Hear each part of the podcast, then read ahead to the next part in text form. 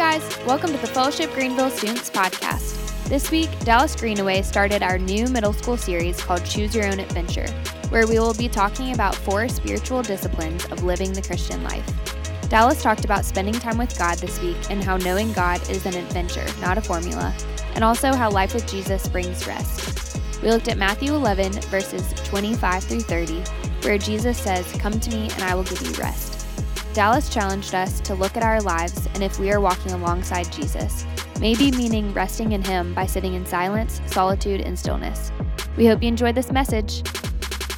It is a new month, uh, and with a new month, you can pretty much always count on a new series, all right? And this series is indeed called Choose Your Own Adventure. Have you guys watched any of the Netflix shows where, like, at the end of each episode or whatever, you kind of get to choose, like, which episode you jump to? Have you seen that? Or maybe in the middle of it, you get to choose, like, which scene it goes to? Nobody's watched any of those?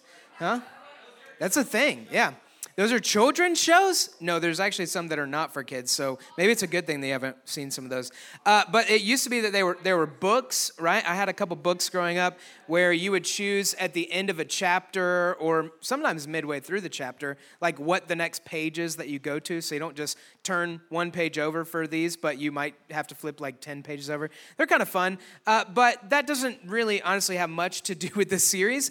Um, but the title, Choose Your Own Adventure, does have to do with your life in some ways, right? And the idea here for the next four weeks, we're going to be talking about spiritual disciplines, excuse me, spiritual disciplines, or really, um, what it, what some different ways that it looks like to live out the Christian life, right? Or the, the spiritual life with Jesus. And the, the choose your own adventure part comes in in that every day, you and I, I mean, we have choices. And we kind of have one big choice, maybe over all the others, especially for those of you who are, are Christians. You, you have a choice to kind of either go and do your own thing, like go and just you get to choose how the day goes, or you choose to kind of let the Lord be the one who directs your path and and and him be the one that you follow after. So it's a it's a choose your own adventure in that you have a choice every day to step into the things that we're going to be talking about over the next few weeks or or to not. And I I have that same choice. So sometimes we choose correctly. Uh, more often than not, at least in my life, I know that I choose incorrectly. But we're going to talk about that together. And as we're talking about the spiritual life and life with Christ, as I was studying it this week, um, there was one quote that stuck out to me as far as the reason that maybe we don't choose to live in the life that, that God has laid out for us or, or follow in the footsteps of Jesus. It's one that I think is kind of overarching, especially in today's world, and it's one that a fellow Dallas has pointed out for us in from years past. There's this guy, he's a theologian, philosopher, at least he was while he was alive. He died in 2013, so just a few years ago. And uh, his name is Dallas Willard, which uh, anytime somebody's named Dallas, you know he's kind of smart, right? Uh, right, right, guys? no, uh, not exactly. But this guy was really smart, and he pointed out something that I think is really sharp. And here's what he says about the spiritual life, which he's talking about the Christian life, and what the biggest obstacle, or he says enemy, is for us. Here's what he says Dallas Willard says, Hurry where the busyness of life, the hurriedness of life, is the great enemy of spiritual life in our day. Hurry. So he, he's literally saying, hey, the biggest obstacle, he calls it your biggest enemy and my biggest enemy when it comes to actually living the life that God has called us to is, is hurry. So what do, what do we do with that, Mr. Dallas? Since, man, what a great name. You're so smart. Uh, you must ruthlessly, ruthlessly eliminate hurry from your life, right? And he's actually saying this. This is actually a quote from a conversation with another theologian guy. And, and the, the first theologian guy's name is John Ortberg. He asked Dallas, he said, Hey, what like why why is it so hard for us to live the life that Christ has called us to? And that was his response. Hurry is the great enemy of spiritual life in our day. You must ruthlessly, try, try putting ruthlessly in your vocabulary a little more, right? That's a pretty powerful word. Ruthlessly eliminate hurry from your life. So, maybe you're sitting there, you're like, uh, I mean, I feel fine. Like, I don't feel hurried, right? Like, I'm sitting here, I'm listening, I can pay attention. And here's, here's the thing uh, you're starting to feel it whether you realize it or not. And maybe your day is far more hurried uh, than you than you know, than you're able to see right now. I mean, one simple way that I think most of you are experiencing this is you're getting older, right? And as you get older, inevitably, more and more things are put on your plate, more responsibility is given to you, more is expected of you, right? And maybe you're feeling this in school. Like maybe you're in sixth grade right now, but you're already like, man, I miss the days of elementary school, right? Like you have way more homework right now than you may have ever had in elementary school. Like all of your elementary school years combined, maybe you're feeling the, the weight there in school. Or maybe you're an eighth grader and you're approaching ninth grade and you're already kind of looking over the hill and you can see like there's a lot more work ahead of you, right? And you're dreading that. Uh, so maybe it's in school that you're feeling this weight, this responsibility, this, man, I've got more going on than ever before. Or maybe it's at home, right? Like your parents are already preparing you and they're like, hey, you have reached the height of being able to steer a lawnmower, okay? So that means that when it comes time for the grass to be growing, you are going to be the one steering the lawnmower, right? Like maybe your parents have said that to you. Or maybe that's not the chore that they've given you, but you've got other chores that you didn't used to have and now you do because that's a part of getting older and becoming more responsible and and living in your home, okay? Rent rent free. It's a pretty good deal. Just do the chores and you're like everybody will be happy, right?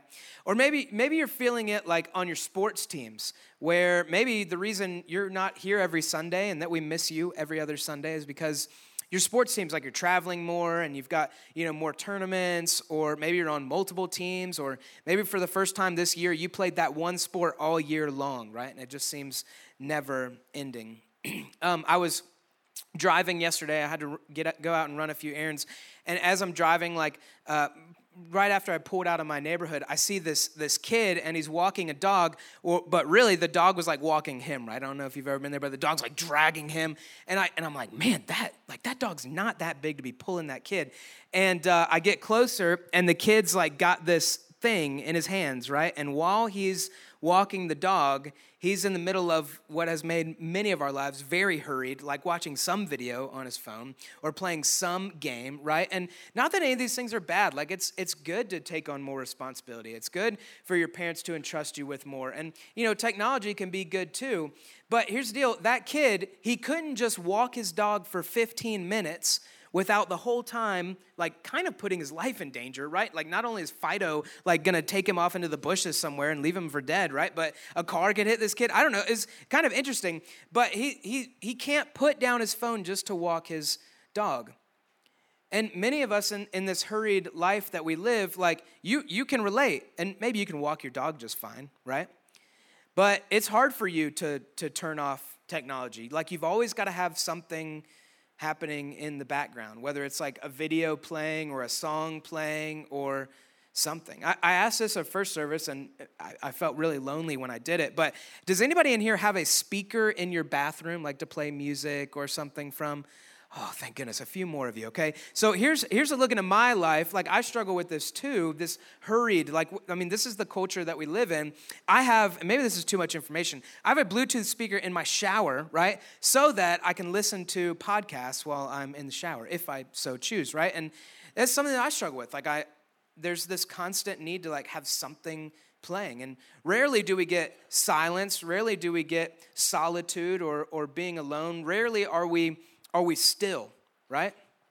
In fact, in the moments that you've found silence or solitude or stillness, here's probably one of the first things that came to your mind I'm bored. This is boring, right?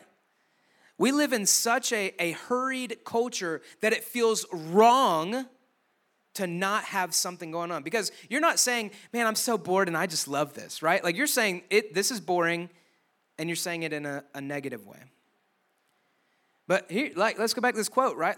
Hurry is the great enemy of our spiritual life. If we are going to live like Christ, then we have to ruthlessly eliminate hurry from our lives. And yet, it's, it's all around us.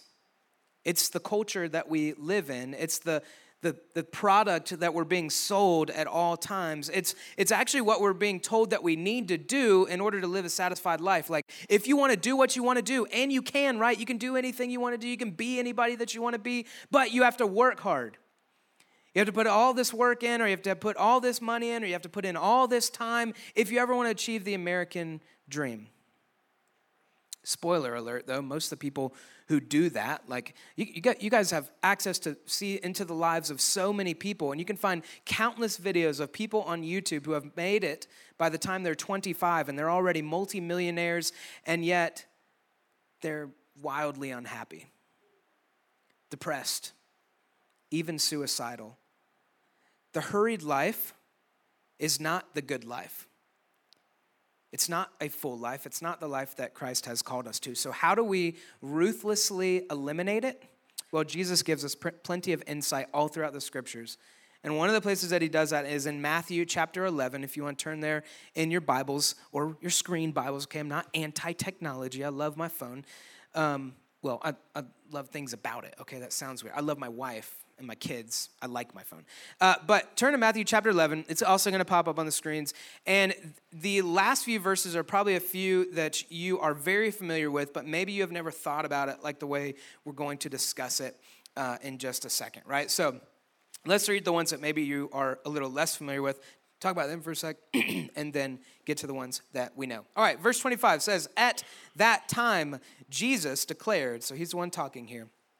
I thank you, Father, Lord of heaven and earth, that you have hidden these things from the wise and understanding and revealed them to little children. Yes, Father, for such was your gracious will. All things have been handed over to me by my Father, and no one knows the Son except the Father, and no one knows the Father except the Son, and anyone to whom the Son chooses to reveal him. All right, so kind of summary of what's happening here. Jesus is actually contrasting the life offered by the scribes, the Pharisees, the religious leaders of the time when Jesus was walking physically here on earth, right? So they were actually offering a different kind of hurried life, if you will, right?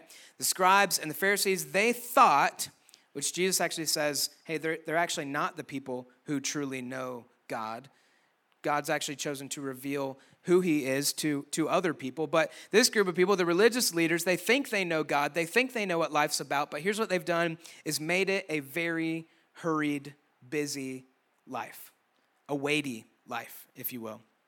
See, the religious leaders, like, they may not have had iPhones and all the things that we have right now, but they made it to where if you were a Jew, if you were somebody who was going to follow God, there were literally hundreds and hundreds of commandments that you and I would have been supposed to follow at the time. And so, all through your life, like how you worked and, and what you ate and, and what you looked like, you were always thinking and trying to make sure that you lined up with all of these commandments and that you follow them to a T, because if you didn't, then God was not going to be pleased with you. And, you know, our lives are definitely super hurried right now. We're super busy. We've got a lot on our minds at all times. But these people, like, they, they were always afraid that God wasn't pleased with them because they were not closely following his commandments. The, the Pharisees, the religious leaders of the day, were offering a very busy life to people and telling them that, in fact, that that's the life that God had called them to, right? And Jesus maybe understands things a little bit differently. So, this word that he has was very much for the people at the time who felt hurried by the religious leaders, but it's also a word that is for us. And we also feel hurried by our culture, maybe not religiously. Maybe you can make an argument that it is religiously, but we feel this hurry, this pace of life, this busyness in a different way. And so, what does Jesus say? Like, how do we how do we get out of this pace? How do we get out of this life? Here's what Jesus says. Verse 28. These are the verses you're familiar with. Come to me, all who labor and are heavy laden, and I, Jesus, will give you rest. Take my yoke upon you and learn from me, for I am gentle and lowly in heart, and you will find rest for your souls. My yoke is easy and my burden is light. In a second, we're going to see a picture of a yoke, and it's not a yoke like an egg, right? Isn't that how you spell it? Uh, but it's very different. A choke, is that? no, you'll see in just a second. But here's Jesus is offering a way out of this life. And here's what it says Come to me if you feel the weight of this world. Come to me if you feel overwhelmed. Come to me if you feel hurried. And what am I offering you? Rest. But not just physical rest, not just emotional rest not just mental rest. Jesus says, rest for your souls. And maybe you didn't even realize that that's what you need. But plenty of us have felt the, the hurriedness of life, the busyness of life, and then you went to sleep and you slept for 14 hours straight and you thought that that would make everything better. And then you get up and realize, like, nope, everything's still the same. Like, in fact, I might feel more tired now than when I went to sleep to begin with. Maybe you've been there. Jesus is offering you rest that maybe you didn't realize you need, but that each and every one of us in this room needs rest for our souls. How do we access that? How do we get that? Here's what he says Come to me and get alongside me. Put this yoke on you. What, is it, what does this look like? Here's a picture of what a yoke looks like in one situation. It's with these cows. It's kind of funny. Uh, in my opinion, I feel like this cow is like, hey, man. And then this one's like, hey, dude, get, get your tail working, right? Like, uh, I don't know why I think they're looking at each other like that. But this is the thing that they have on their necks is a yoke. And it was it maybe made out of wood, right? But it was something that connected cows or ox and and tied them essentially together, right? It almost looks like handcuffs for your neck, which is a little weird to think about. But so why, why would they why would they do this? Why do they use this? Well, it would tie the cows together, right? And it's really hard for one cow at this point to go faster or one cow to go slower than the other. It helped them keep the same pace. For what purpose? Well, typically this was so that they could plow the fields or just like work the fields in some way, shape, or form. It was two cows are better than one. The strength of two cows is better than one. And it would help them go at the same pace, preferably in a straight line, if they were tied together uh, with this yoke, right? And so here's what Jesus is asking you and me Hey, I'm one of these guys, so keep that picture up there. I'm one of these guys. You Come, get in this yoke with me. Put this thing on with me. Why is he like, why, Jesus? Like, that looks really uncomfortable, right? Well, he's not actually asking you to put that on with him, right? That's a metaphor. But again, the, the cows, it was really hard for one cow to go faster or slower than the other. They had to keep the same pace. Here's what Jesus is asking of you and me, and it's big. Come get alongside me, walk through this life with me and walk at my pace. That's where rest for your soul is found. Why is that such a big deal? Well, of course, I've read this a million times. Here's what we do in our culture it's hurried, it's busy, and instead of letting Jesus set the pace for us, we try to set the pace for Him. So we get all these things going in our life. We get all these uh, balls up in the air and we're trying to juggle everything, trying to spin plates. We, we get our hurried life going, and it's only going to get more intense as you get older. And then we say, "Hey Jesus, come come help me with this thing." Hey jesus i know like maybe i've taken on too much. Like maybe maybe like i'm the reason that i'm overwhelmed with life but hey how about you come in and help me? We try to set our own pace and then we invite jesus into that. That's the exact opposite of what he's asking of us. Jesus is saying let me be the one who sets the pace and you walk alongside me at that same pace I was in the store the other day with, uh, well, just yesterday. One of the places I went was to Lowe's Food. Shout out. I think it's the greatest grocery store on the planet, right? Big fan. Love seeing that chicken like up on his little thing, right? It's great. Uh, it's, it is. It's the, gro- it's the grocery store, like the Disney of grocery stores, right? I think they somehow actually helped create it too. But I'm walking my two year old son, Owen, and you want to talk about setting the pace? Like if you've ever walked around a store with a two year old and like tried to hold their hand the whole time, um, we, we were in there to get three items coffee, creamer for the coffee, and some sort of like uh, bread treat thing, right? A Danish. And should take like five minutes, okay, if you know where you're going. We are in that store for 25 minutes, okay? Because here's the thing like, if you're holding a hand with a two year old, the only way you're going to get out of that store in five minutes is like if you set the pace and you're dragging them around, right? Or like, here, I'm just gonna hold you up in the air and like, we're gonna do this and I'm gonna control. But letting him set the pace, right? Or really just holding his hand in general, if you're a good father, uh, he, like there's going to be times where he's going way faster and you kind of got to keep keep up and he's like trying to go look at everything like get into all the cereal or whatever. And there's going to be times where he's like right like this these are literally his steps because he's looking around. Monkeys right? You saw like these valentine's day monkeys. But but owen was setting the pace for me. It would have been wrong for me to drag him around the store and i think that in some way shape or form that's kind of the picture that jesus is offering us is that he's the one who sets the pace. And his pace is, whether we want to admit it or not, a lot slower than ours. And maybe you're saying, but like, but but if that's the case, then how am I going to keep up?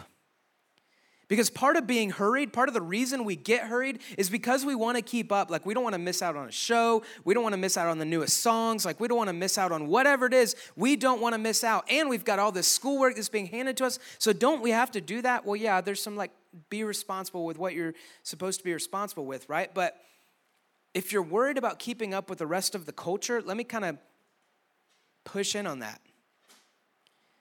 Maybe you're not supposed to keep up. Maybe I'm not supposed to keep up. This is an, an interesting thought, and maybe something we don't talk about enough in the church, but your life and my life, if we are Christians, is supposed to look different from everyone who is not. Jesus calls us into a very different life, a very different pace of life. And if you walk with him in this life, then your life, saying life a lot, will look different. And the pace of your life will look different. So I'm going to give you three ways that I actually think, and, and maybe these ways kind of coordinate a little bit more with your personality, right? Some of these might stick out to you, but okay, so if, if Jesus is calling me to walk in step with him, what are some like practical things? How does that look? If it looks a lot slower than the life that we are currently living, here's three suggestions, maybe three things for you to try or to think through in your own life, right? That I think we clearly see. We see Jesus implement these things in his own life. There's times where he gets away, just him to be with the Father. Uh, he, he's still, he's silent, like all these things. So the first thing is silence, right? Maybe you're like me and you've always got to have something playing in the background. You've always got to have some noise. You've always got to have some sound because when things get silent, like things get a little freaky, right? Now I can hear my own thoughts. Now I can actually think, right? Like, and, eh, but for real, maybe you actually don't say it, but somewhere in your mind you think it. But anytime there is silence, a lot of us in here are like, something's wrong. I'm bored. I need to turn something on. But I think if we're really going to hear from God and follow in Jesus' footsteps, we need to practice being silent. Solitude, number two, just being alone. Some of you, the last place you want to be is just by yourself, right? You've got to have somebody around you, or you've got to have something playing so that it feels like you have somebody around you, somebody with you. And I'm telling you, like, part of the Christian life is making space for you to just be alone, just you, yourself, and the Lord. Jesus did it over and over again. He models it. What does that look like maybe in your life?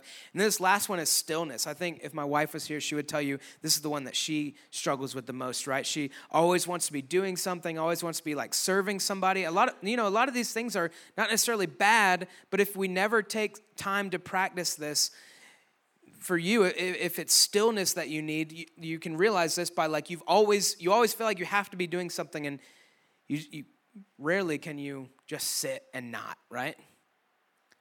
But i think the pace of life that jesus is calling us to requires us at times to sit and be still and be alone with the father so I don't know which three of these hits, hits you uh, based on your personality or your uh, current place in life right now, but I think this is just a small look at what it looks like to walk more at the pace of Jesus. And here's how I'm going to close. I'm going to leave you just with this question, right? Pretty simple. It's basically what we've been talking about the entire time. But the question is, what does it look like in your life to walk alongside Jesus, get in, in that yoke, walk along, right alongside Jesus? Instead of trying to get him to keep up with your pace. Here's what I would bet your life and my life would look a lot different. Our pace would change pretty drastically for a lot of us. Some of us we would speed up, some of us we would slow down in order to keep pace with King Jesus. My prayer is that for all of us, like I don't think this is like, oh wow, I heard that message. We talked about it in small group. Uh, now, now I'm good. Now I'm keeping pace with Jesus. I think this is a lifelong process, as is the rest of the Christian life, to learn how to keep up with our Savior. But my prayer is that we would be a part of this middle school youth group, be a part of learning what that looks like together. Let me pray for us. God, thank you so much that you have called us, invited us into a life where we can find real rest. God, there's nothing else on this earth that, that offers us true rest. There's, uh, there's fake versions of that, there's wannabe versions of that that come up empty. But yours, your life, your, your kingdom, your pace is, is the only one that is truly offering rest and abundant life for us. So help us to understand what it looks like to keep pace with you and to find rest with you and to find life with you. We love you, Lord. In Jesus' name we pray. Amen.